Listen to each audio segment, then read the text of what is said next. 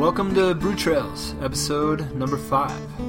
As always, I'm your host, Nick Irvin, co founder and co brewer at Dark Sky Brewing Company here in Flagstaff, Arizona. This episode is all about gluten what this little molecule is, why it's in beer in the first place, why some people can't drink beer because of it, and what some breweries, including Dark Sky, are doing to try and help out.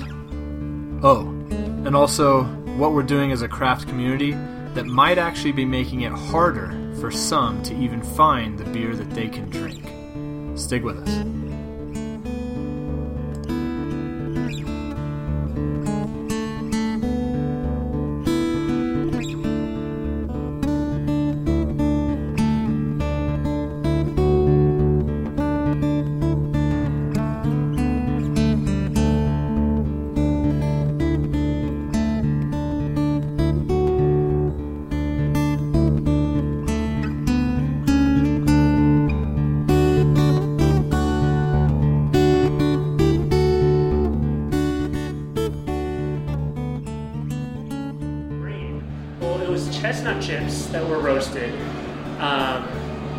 And there some with some other add. So that was already a little bit of roast. Added coffee to it.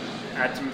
This is. Chris Rupka. Um, added He and I met dark- dark- probably about a year before Dark Sky Brewing Company opened at a homebrewers meeting at Mother Road here in Flagstaff. a little bit of What he's doing right now is explaining how he created a completely gluten free stout. And it sounds like a lot of work. He put so much time and effort into this and so much research into making this stout. And why? Well, because of his wife, Amanda.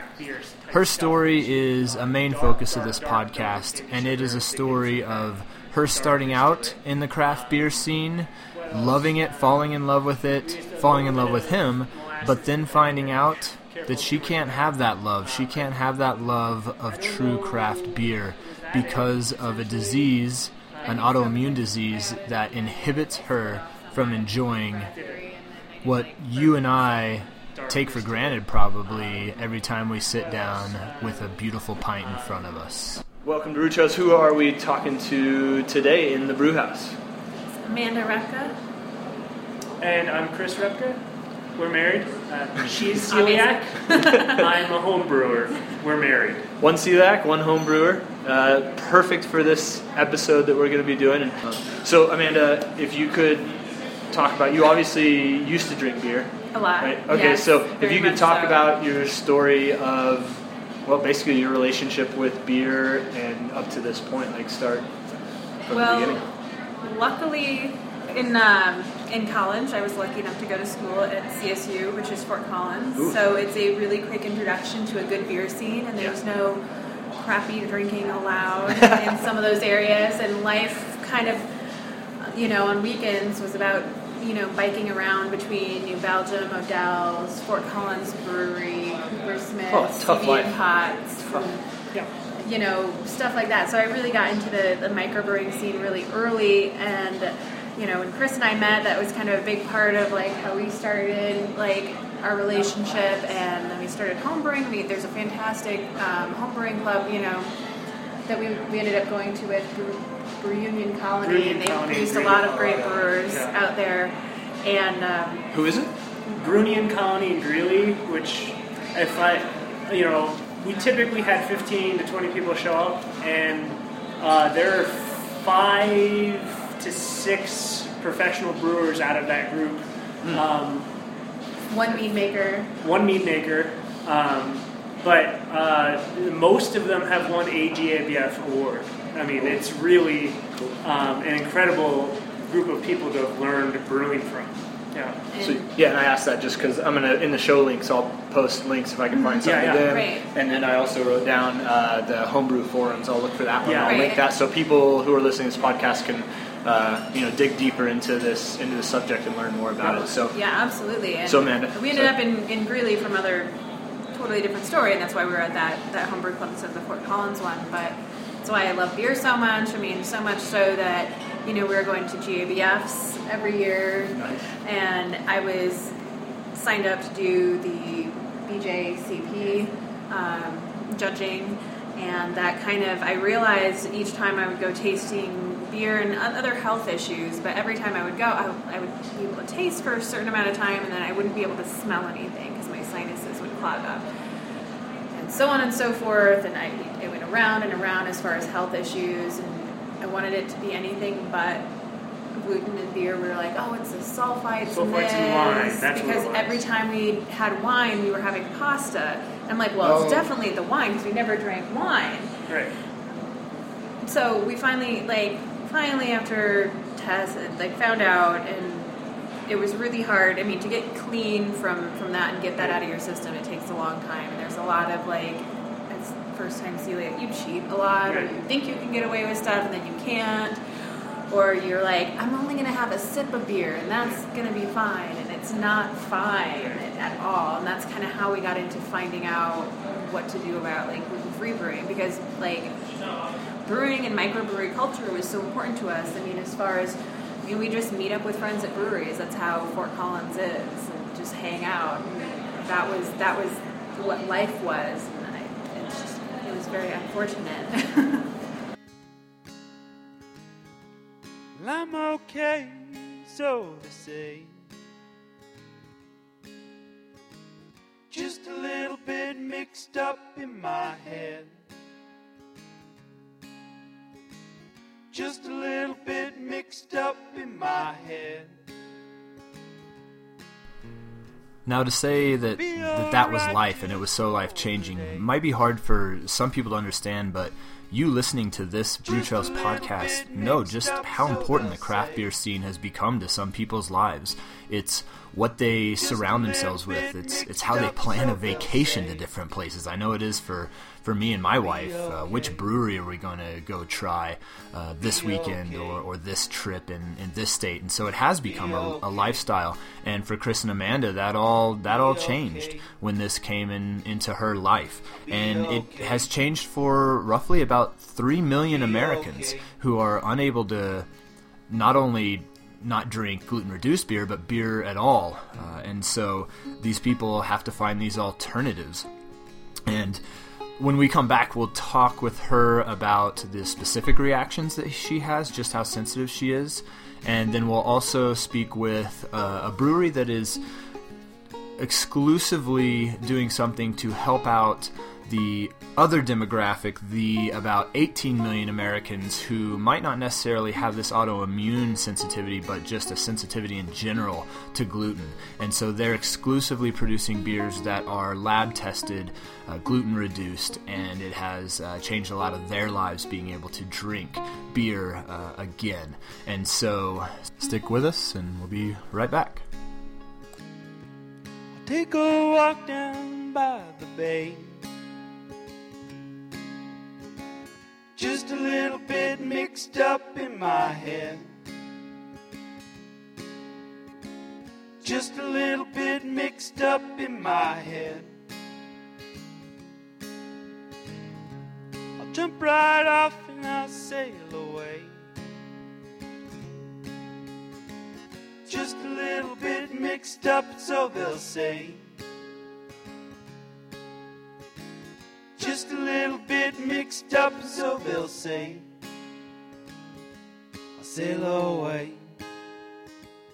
I'll sail away. Hello, this is Amanda, the social media guru here at Dark Sky. And here is the list of the upcoming brewery events. On Thursday, March 17th, join us for Girls Pint Out at Dark Sky to celebrate St. Patty's Day. Wear something green and get great deals on taster boards, half off of our crowlers and howlers, and also deals on the merchandise. Girls Pint Out starts at 6 p.m. And of course, guys, you are welcome too, but you're not going to get the great discounts uh, that the girls get. Sorry. How many of you guys remember VCRs and VHS tapes? Anyone? Well, this may sound a little bit crazy, but we will be showing two old school Volcom snowboard VHS tapes at the brewery Friday, March 18th, starting at 8 p.m. As per usual, this rad event is being brought to you by Encore Skate and Snow, so you know it's something you don't want to miss. It's been 20 years in the making. No, seriously. I'll be okay. Also, we have some great live music coming up at Dark Sky. On Friday, March 25th, Sutton from Neighbors to the North is making his Flagstaff debut at the brewery from 6 to 8 p.m.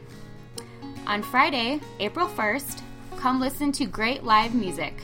It's First Friday Art Walk and the Quinn Scully Trio will be rocking the stage at 7:30 p.m. On Friday, April 8th at 7 p.m., Decker returns to the brewery with their always awesome live music. You don't want to miss it. For more details, you can follow us on Facebook, Twitter, or Instagram. Cheers!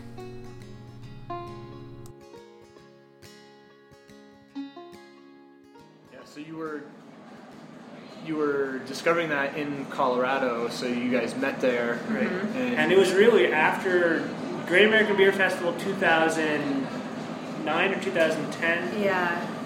Whatever, yeah. And the last one you went to, um, and the, the reaction was so sensitive, so bad that uh, her face was puffy, and people thought she had had a sun, a severe sunburn or something. And it was just the the, the immune The response, autoimmune autoimmune response. You know, it gets. Well, how much how much beer do you have to drink to to feel regular beer? Oh, I don't know. I don't even know that anymore. Right, but Probably like sip? A sip. Like I'll get like canker sores and stuff because I've tried doing that. I've tried like the swish and spit. and That does not. Right. Re- you still are affected by it. Mm-hmm. Oh, so it's Well, not no, just no. an intestinal. No, it's it's your whole autoimmune system. Right, so it'll give like canker sores or like Right. And so- rawness.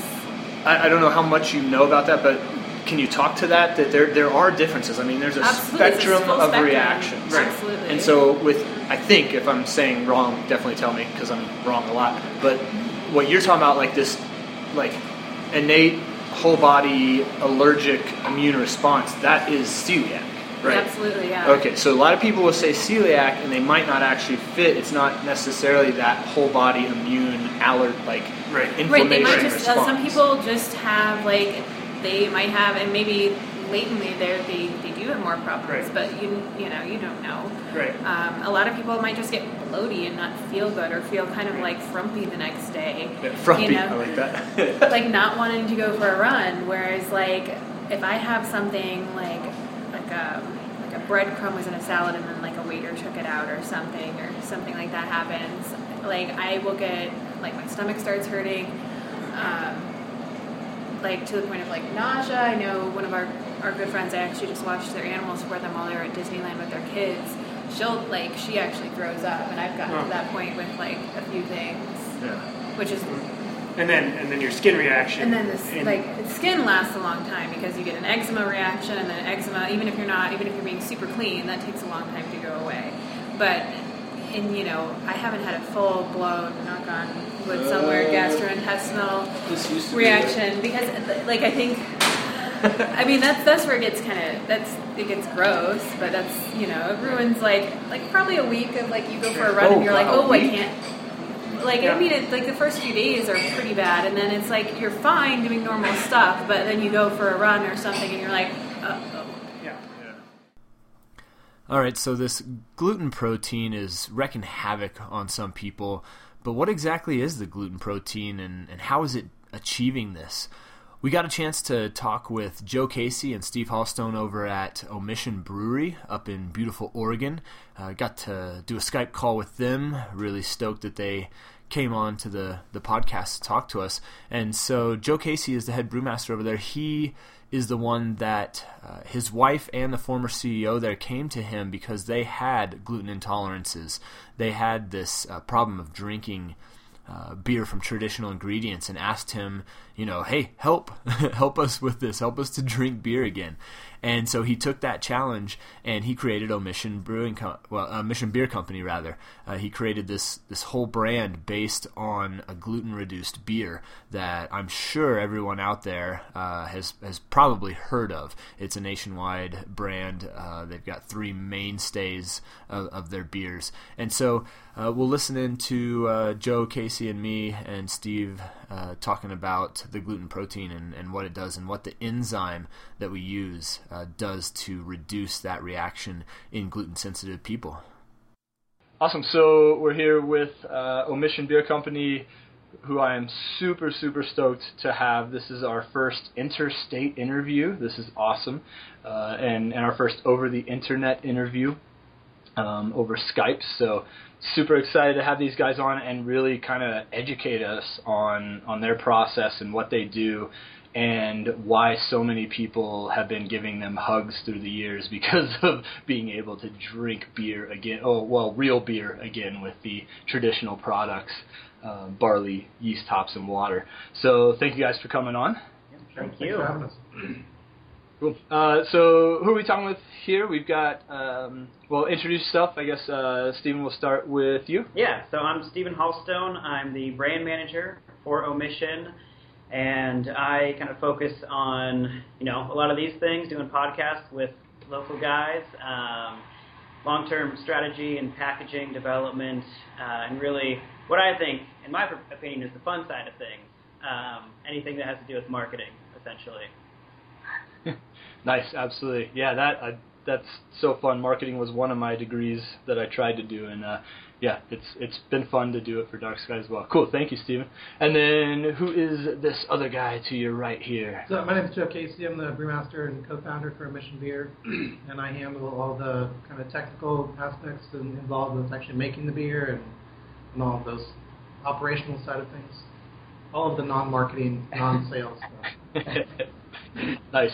Um, yeah, and definitely want to iterate that, that you, Joe, you are um, you're the, the creator of, of this of this brand, correct?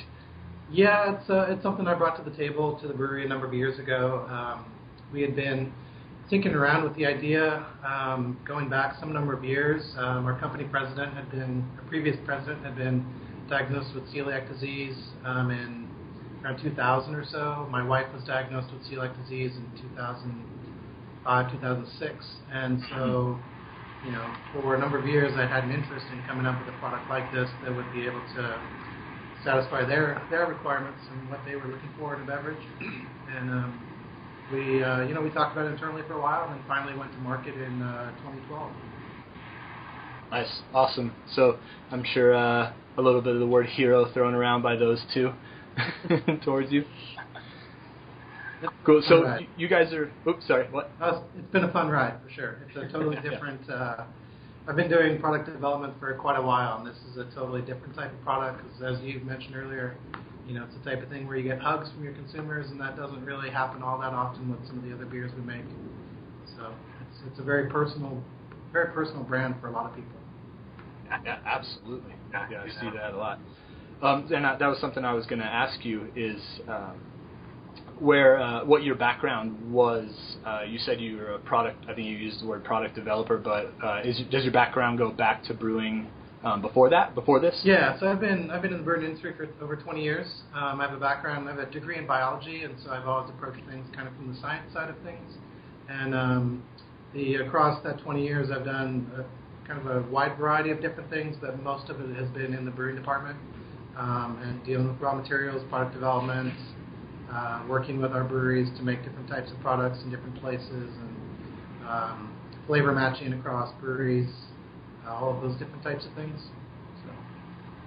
Nice, right on with the biology degree. That's my degree as well. Excellent. Uh, definitely come in with the science for our company. I was a high school biology teacher for nine years, okay. uh, up until this year when we started the brewery. Cool. Uh, and Stephen, when did you come on to the with the with Omission? Were you there from the beginning, or are you more recent? Uh, I was not here from the beginning. Um, I've been working for Craft Brew Alliance for the last five years.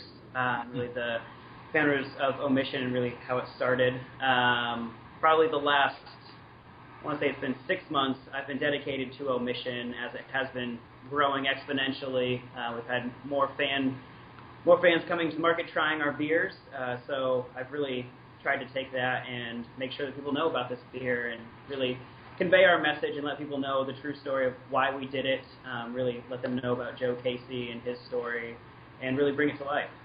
And and I think Joe touched on uh, innovation a bit. And you know, if you think about the beer industry, um, there's only so much innovation that's happened over the years. New styles. I don't know, know if I would call that innovation, but I think one of the things Joe helps bring to the table here at CBA was a real innovation. Like this is something that hadn't been done on a large scale in the U.S. before. It's you know, a new product.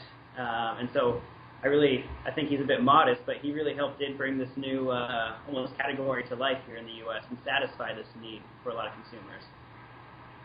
Absolutely, yeah, yeah. He does sound like he's modest about it because when I heard that Joe Casey was coming on the podcast, I was like, I don't know, I was definitely super psyched um, for all that you've done. So, uh, cool. I'm gonna open up a uh, an omission beer right now. Which one should I open? I got the lager, the the IPA, um, and the uh, and the pale ale. All three of them. So, what do you think? Here's our beer. Yeah, I should have brought that. That was my bad. Uh, Oh, no, I would uh, say through the magic of uh, television. Yeah, you hand Wish one I over. could pass it. I'd say it'd probably be a good idea to start with the lager, um, being it's a little lighter, um, a little more crisp, and a little less hoppy than the other two. So ease your way into the palate. Yeah. Oh boy.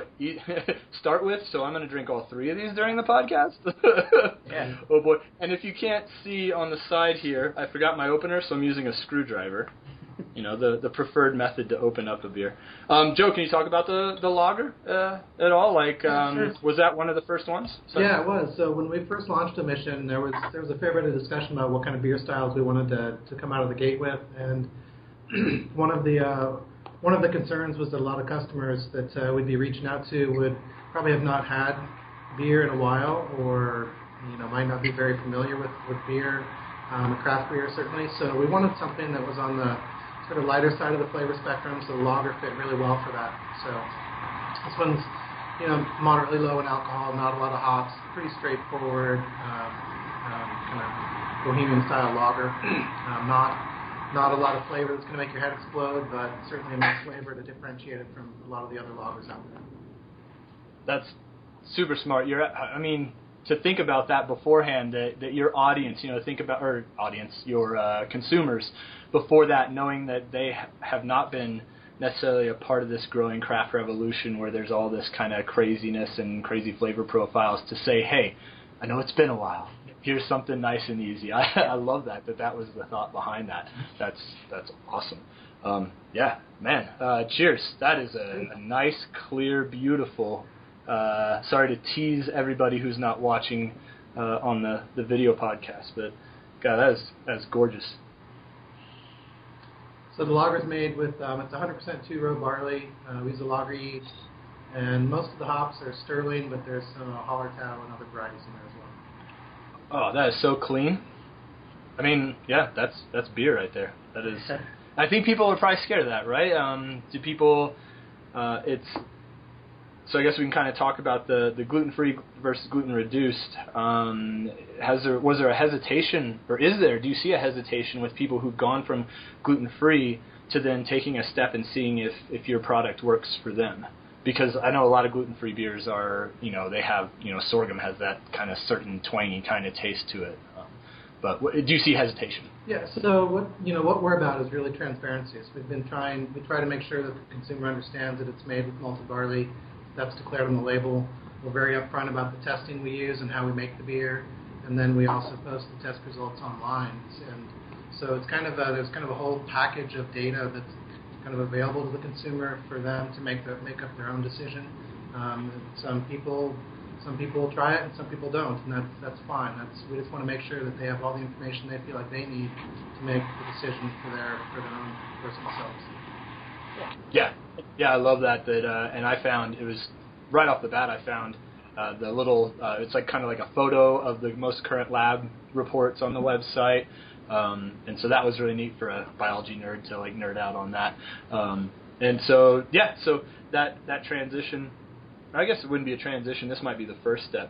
Um, but yeah, man, cheers to this. This is really good. I could slug a couple of these down for sure. Yeah. nice. Definitely. So your brewery's in Oregon, uh, and is that? Did you guys? Uh, are you from there? Are you from the Northwest? I'm personally not from the Northwest. I uh, was born in Ohio, grew up in Albuquerque, New Mexico, and then I moved to Oregon for college, and uh, stuck around after the fact. So I've been I've been in Oregon most of my life at this point, but I'm not originally from here. Yep. And uh, I grew up in Washington State and then moved to Oregon for college as well. Um, stuck around, did my MBA uh, in Portland, and then you know found a wife, so kind of got stuck here. oh, oh, poor you, stuck in Oregon. Flagstaff here. Where have you guys ever traveled to Arizona? I um, have. Fla- Flagstaff specific, not Phoenix. I have been to Phoenix. I have passed through Flagstaff on a train, kind of going east to west. So Yeah, yeah. I like to differentiate. We are way different than than Phoenix, but um, a lot of people are transplants, kind of back and forth. A lot of people here go to Oregon, and a lot of people from like the Bend, Eugene area will come to to Flagstaff, kind of that similar high desert feel Mhm. to it. So uh, someday I'll get up there uh, to go trail running and rock climbing and, and beer drinking. Yeah, and check out the brewery. yeah, Yeah, where are you guys located? Uh, we're in Portland, Oregon. Uh, so, right in really the mecca of the craft scene out here. Sweet. Nice. And are you? That was actually one question I wanted to know. Are you guys? Is Omission a standalone brewery, or is it more kind of like um, the the umbrella uh, of the alliance? So it's a it is a, a brand of the Alliance of Craft Brew Alliance. Um, we don't have a dedicated brewery specific to Omission. Okay. Yeah. Cool. Yeah. When I'm in Portland, I'm definitely going to come by and uh, yeah, drink a couple of these. Maybe watching a, a game or something for sure. yeah. Um, cool. Uh, what? Uh, so the reason that I wanted to talk to you guys specifically is because you guys could offer a little more in depth to our talk on this episode about the the gluten reduction um, enzyme. Um, I think maybe you can, and then also especially the the the process of getting it tested. That's something that we don't do at Dark Sky. We add the enzyme. Uh, the the gluten reduction enzyme, but we don't then take the next step to have it uh, lab tested, and we don't have separate lines. So uh, if you guys could maybe kind of start to finish talk about the uh, process. Pardon me, it's carbonated. Um, the process of uh, once you have added the enzyme um, all the way through to the finish, or even before the enzyme, like what enzyme do you use? Yeah, so um, for us, you know, there's um, one of the nice things about the way Omission is made is that we don't have to deal with any kind of product segregation on the front half of the process. So we're starting with a, a wort that has in it, just like our other regular worts. And so there's really no need to uh, have it segregated in the brew house per se. Um, as it's going into fermentation uh, is when we inject the enzyme, and then from there on out, it is strictly segregated from the rest of the products in the brewery. And uh, the enzyme's added um, on the way into fermentation. It does its work during fermentation, um, and then you know we, we crash cool the beer when it's done. We send it through to filtration and, and whatnot. Um, anytime downstream of fermentation, uh, the, the beer is moving through the facility. It's moving through uh, beer lines and equipment that has been freshly cleaned and sanitized, so that it's not.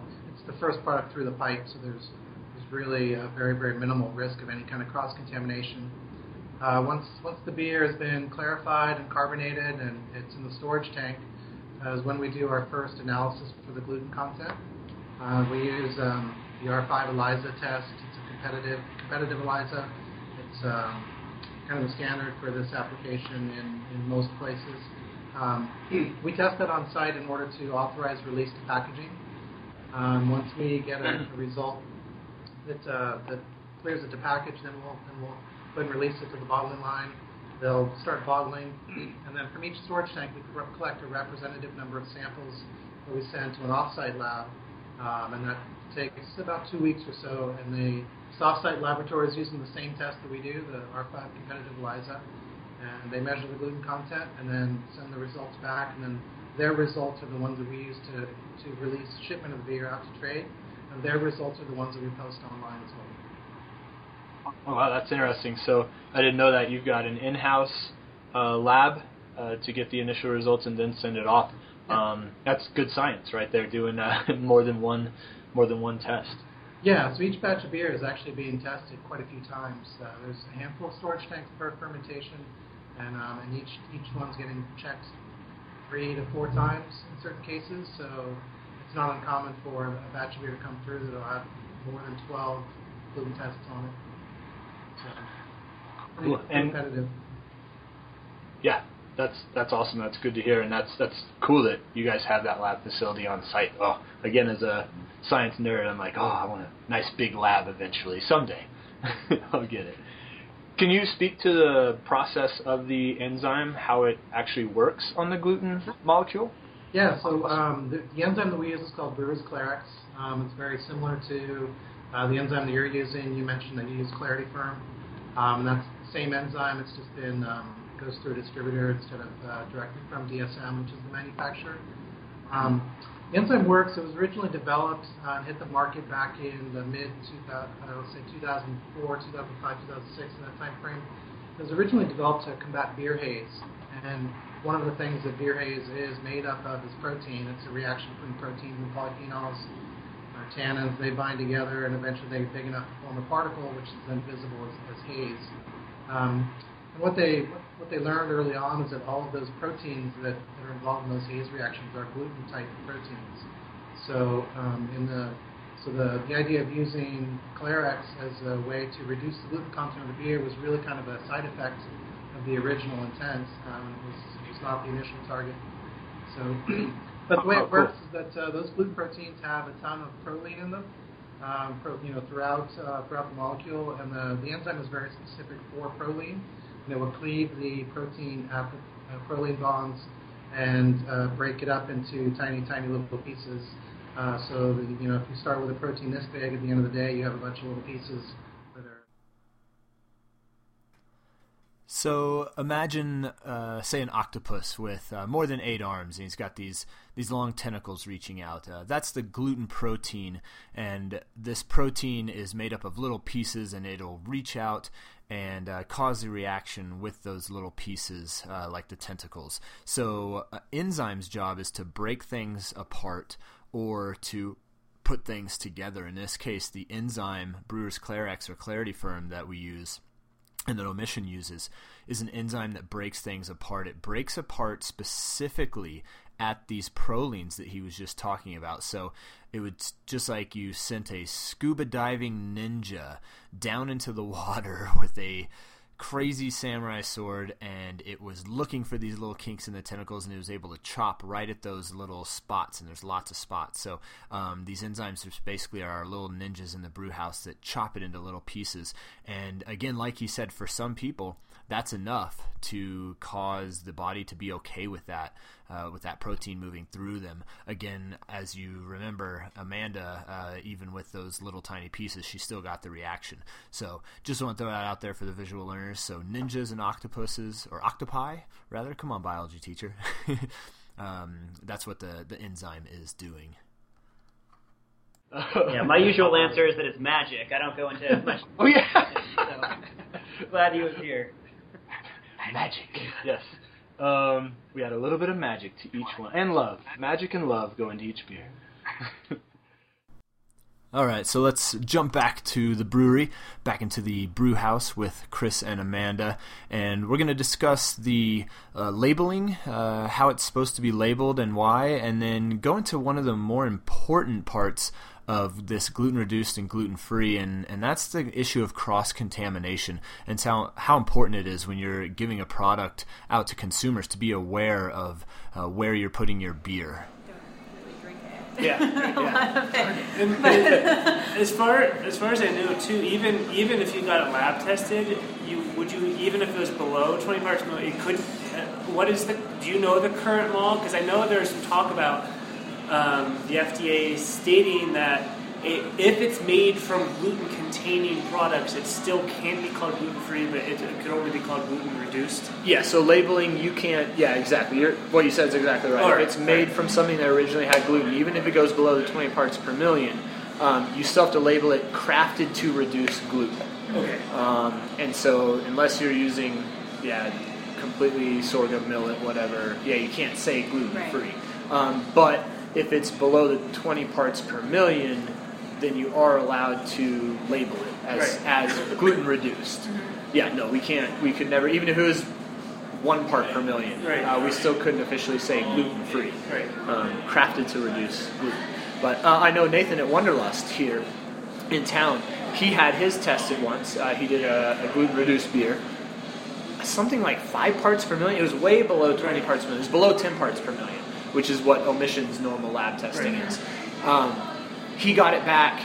He ran it through the tap. he resent it back, and it was something like 150 parts per million. Wow. Or so, it was something that was like Relatively- surprisingly I mean, big. like, and they, you know, a relatively clean tap because you know they, Mhm. they don't have dirty lines because they, Oh, yeah. they do a good job. yeah, and, he so- may have even yeah, like cleaned it first just to see. I mean, he's all sciencey too. He Right, right, probably exactly. did like three different styles: clean, not clean, Right. all that. Um, so that's another big, you know, red flag. Well, I mean, that's a huge. I mean, that's a huge thing people don't realize. Like, the cross contamination is almost worse. Right.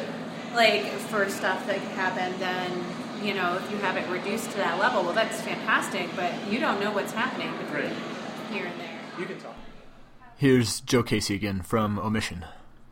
The other, the other thing we did with the launch is that uh, you know you'll, you, you won't find omission in draft beer. Uh, we put in bottles only, and we do that uh, strictly for kind of chain of custody and, and um, wholesomeness or whatever you want to call it. Uh, but it, it allows allows the consumer to have the most confidence that they can that the beer they're drinking is what they, it's supposed to be. So Oh yeah. We've all been to restaurants and pubs where you order something and you get something else, and sometimes you don't even know it, and that could be pretty detrimental for somebody that has a, a sensitivity to a certain certain food product. So by keeping it in the bottle and having a, a server kind of culture where they bring the bottle to the table for the consumer to see, so they can type in the date code and check the gluten analysis and all of those things. It's uh, we really kind of avoid a lot of those other potential bad things that could happen by having somebody be served the wrong pints of beer. Yeah, absolutely. I would definitely expect that to be done. That's that's protecting your brand. Um, even just, you know, you got to protect your brand. We're, we we self distribute. You know, we go and we clean the lines. You know, because even even on that small scale of like, oh, my beer doesn't quite taste the same. But for you guys, it's it's a huge thing. Um, not just beer tasting the same, but but customers having bad experiences with it. So um, that's interesting. I never really quite thought about that. That yeah, bottle only. That makes absolute sense. I'm going to open up this IPA, by the way. I Alright. took that 4 point, 4.6, 4.8 percent, 4.6 percent uh, lager down pretty pretty quick. Uh, cool. So, is there any anything exciting about omission um, for the future going on? Um, are you guys going to be delving into anything anything new soon? Well, you know, we, uh, yeah, short answer is yes. Um, we're always experimenting with new styles, um, letting Joe kind of go down the artistic side and see what he can do with uh, these new flavors and profiles. You know, re- really, we want to continue to grow our base. Uh, there's a lot of fans of the lager, pale ale, and you know, we're just now. I mean, we're expanding to new states with the IPA as well. So there's consumers that are getting to try that for the first time. Um, you know, in the future, we will be launching new brands um, that are you know new flavors and styles. I don't have any specifics at this point, but uh, I've tried some test stuff that Joe has done, and it's been delicious. nice. So yeah, in the future, yes, we're, we're definitely going to continue rolling with omission beers and make sure that we you know offer a lot of different varieties to consumers. Okay. Yeah, I, I think it's awesome that you have these bases and that what you do, you're doing well, um, or better than well. Um, really good. And but uh, it's also exciting to hear that, that you're testing some other stuff out. And Steven, it sounds like a, a pretty good perk for you uh, that you're trying some of these new things that Joe's putting out. Guinea guinea pig a little bit. Yeah. nice. Yeah, beer guinea pig. Yeah, re- what is it called? We always, you know, research and development. Research and development. Yeah. So, anything else you guys want to want to talk about about Omission Beer and, and your your goals and, and your progress? Um, you know, I think just the the fact that there are you know other breweries out there that are doing the same kind of processes that we are is really a testament to the fact that this is um, you know still a need for consumers to be able to drink these products um, and these type of products, and you know I'm excited to see excitement behind it. Um, great, excited that we're you know have a whole podcast dedicated to the idea of it uh, between you guys and us, and uh, yeah, the future I think is bright for for the craft beer scene, for the beers like us, and for you guys. Yeah, absolutely. I agree. Yeah, just the fact there's a podcast out, and uh, and like you said, you've been getting interviews left and right for this. This is, um, you know, life changing for a lot of people, and that's so sweet to to talk to people face to face, like I'm sure you do all the time, and have them, you know, happy and give you hugs and and all that is uh, it's a good feeling, pretty good feeling. I think that's right. The most fulfilling part of it for I think us is the fact that I mean, especially for Joe, this came from a real story, a real need. It wasn't, you know, a shifting to a trend or a fad. There are people that Yeah. want to drink traditional beer and they want it to, you know, not have all gluten. so, for, for us, that's pretty fulfilling. Oh, that's awesome. That yeah, absolutely. That's such a cool point of it too. You weren't following a trend. Joe was was you know I don't know how they came to you. You know like please Joe help us or something like that. But um, to have a, a whole nationwide company of, of helping people start from that that one little story is, is awesome. That's so cool. Yeah, it's, it was, as Steve said, it's very personal. And it, you know, it initially started with my wife and our, our previous CEO and, and their needs. And but as the project kind of started to develop and take form, and other people at the brewery got involved, it really, you know, people. The more and more people that became involved with it internally, the more and more people we found that had similar stories. You know, they had a they had a spouse, they had a kid, they had a um, a relative or whatnot that all had some sort of gluten sensitivity, and um, so it became sort of a rallying cry around uh, trying to get this thing to market. It's, it's been a totally different beer from start to where it is now, and um, I think that if it didn't have that personal element in there, that uh, things would be pretty different and, and probably less successful. I think. For sure.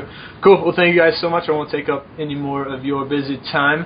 Um, go out there and enjoy uh, beautiful Oregon. You guys got quite a bit of precipitation, I think, this this winter, right? Yeah. Yeah. Well, maybe not Port. Well, Portland gets precipitation, but yeah, you guys got slammed. We're so begging for another snowstorm here.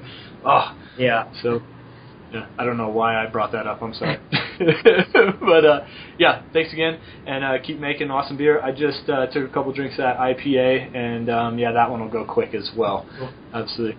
So we'll put some links up. Uh, where can people find you at? Uh, you've obviously got your website, but um, if you want to talk specifically in in Portland for your brew house, Um, well, I mean, I mean, really, the easiest place to find us is we do have a beer finder on our website, omissionbeer.com. Um, it's kind of cool. You just put in your location, and it tells you all the places that carry carry Omission around you. Um, Yeah, I was, I was gonna say that's that's exactly where, how I found. Well, I knew a couple places where you were at, but uh, I did use that beer finder, um, and it came up with the little map, and it was like Dink Magaz smoking bottle, perfect. I'm gonna go there and grab it. Yeah. Um, so yeah, so go on their website, uh, type in your uh, zip code, and it'll bring up a map, and you can uh, find some some tasty omission beer. Uh, that lager is ridiculous. That is, I'm I thoroughly enjoyed that for sure. So thank you, Joe. Thank you, Steven. And uh, yeah, cheers. yeah, cheers. Thank you very much. See ya.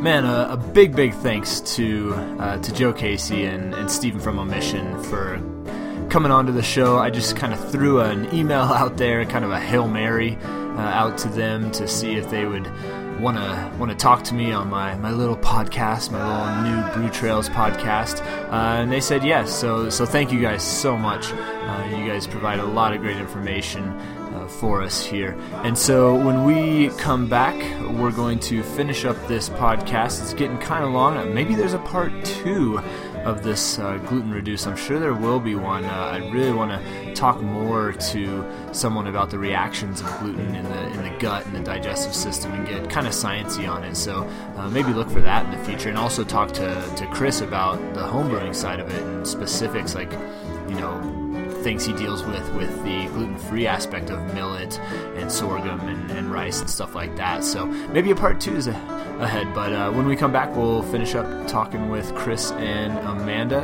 and uh, she is going to completely rain on my parade. So stay with us.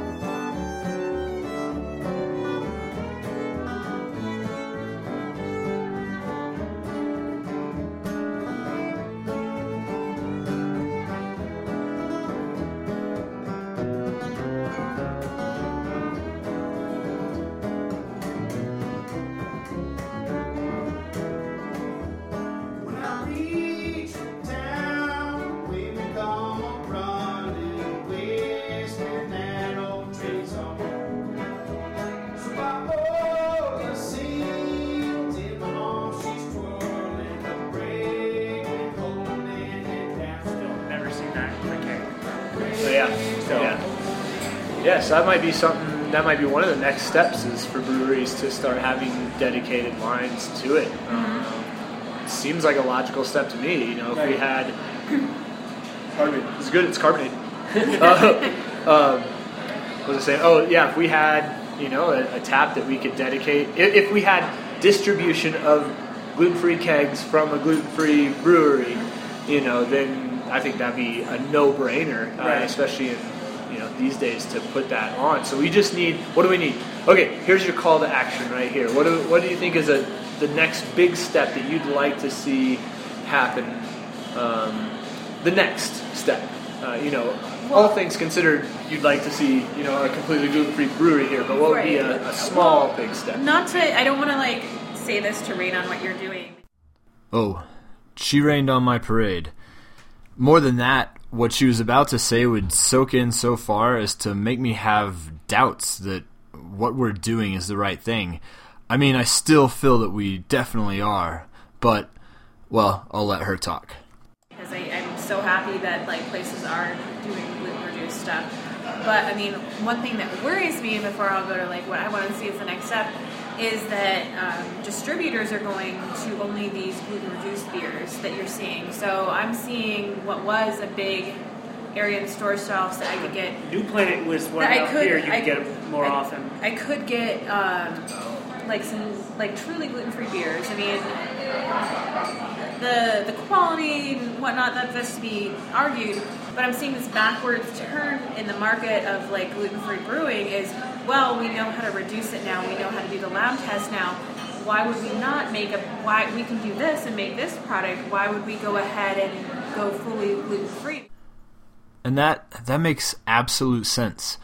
If there are now options on the shelf of this thing called gluten reduced, and as Chris would later tell me, he's seen actually signs from the stores saying gluten free. Uh, then why would the distributors look to pick up an actual gluten-free beer uh, if these other ones are gaining popularity because of the gluten reduction that's used?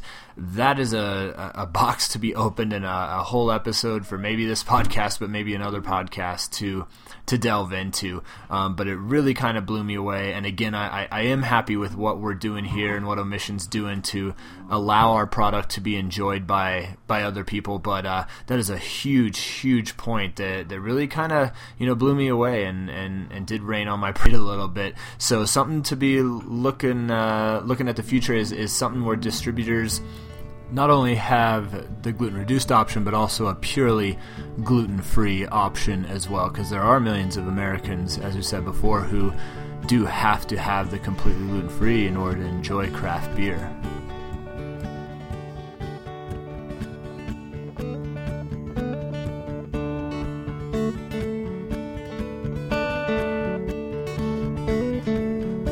Alright, guys, well, that ends episode 5, our episode on gluten in beer. It was a different kind of episode, so I'd love to hear what you think about this style, um, if it's something you'd like to see more of, or go back to just straight uh, interviews and um, that kind of thing. But but I love the fact that we really delved kind of deep into this one, and and really was an educational podcast, less of an entertainment one. So again, let me know what you think. Uh, best way to do that is on Twitter. You can tweet at us, tweet a comment at the Brew Trails. Also, go ahead and, and please leave a voicemail on our Google Voice number. I think that'd be pretty rad. You can leave a, a comment about the show, or better yet, give me a suggestion on what you want the next show to be about. Uh, I'd love to hear what you guys want to hear about. I'll try my best to really delve in deep to education on beer or any kind of outdoor adventure type of, of stuff. Speaking of outdoor adventure, our next episode is going to feature Ryan Geiger, who is our uh, future kind of up and coming dark sky athlete. He's a mountain biker, and so I'm to go get my butt handed to me out on the Schultz trails. And uh, I'm not to even say I'm to try to keep up because I'm not going to, but hey, I'll meet back at the truck at the trailhead and uh, we'll talk to him about events he's gotten got coming up and um, you know being a beer sponsored athlete and and uh, what it's like to be a mountain biker here in Flagstaff. So if you have any questions at all that you want me to throw to Ryan Geiger about mountain biking, living in Flagstaff, or being a beer sponsored athlete, do that. Tweet us uh, again at the Brew Trails. Uh, you can always get all the show notes, all the links of stuff we talked about on brewtrails.podbean.com. Go on there, look at episode 5, and uh, click on the links to learn more about gluten reduction, omission, and all things that we talk about here. So awesome, guys. Thanks for sticking with us. I know this was a longer episode, but I really think in the future people will look back at this episode and, and appreciate uh, the education that can be gotten from it. So, um, cheers. Have a great weekend or week and enjoy whatever you're doing while you're listening to this. And uh, see you next time on the Brew Trails. Cheers. The rain and the motor keeps you rolling, rolling, keeps you moving on. Music for today's episode was provided by Brian White with Viola and the Brakemen. Check out the show notes at brewtrails.podbean.com for future shows and event information. Thanks, Brian.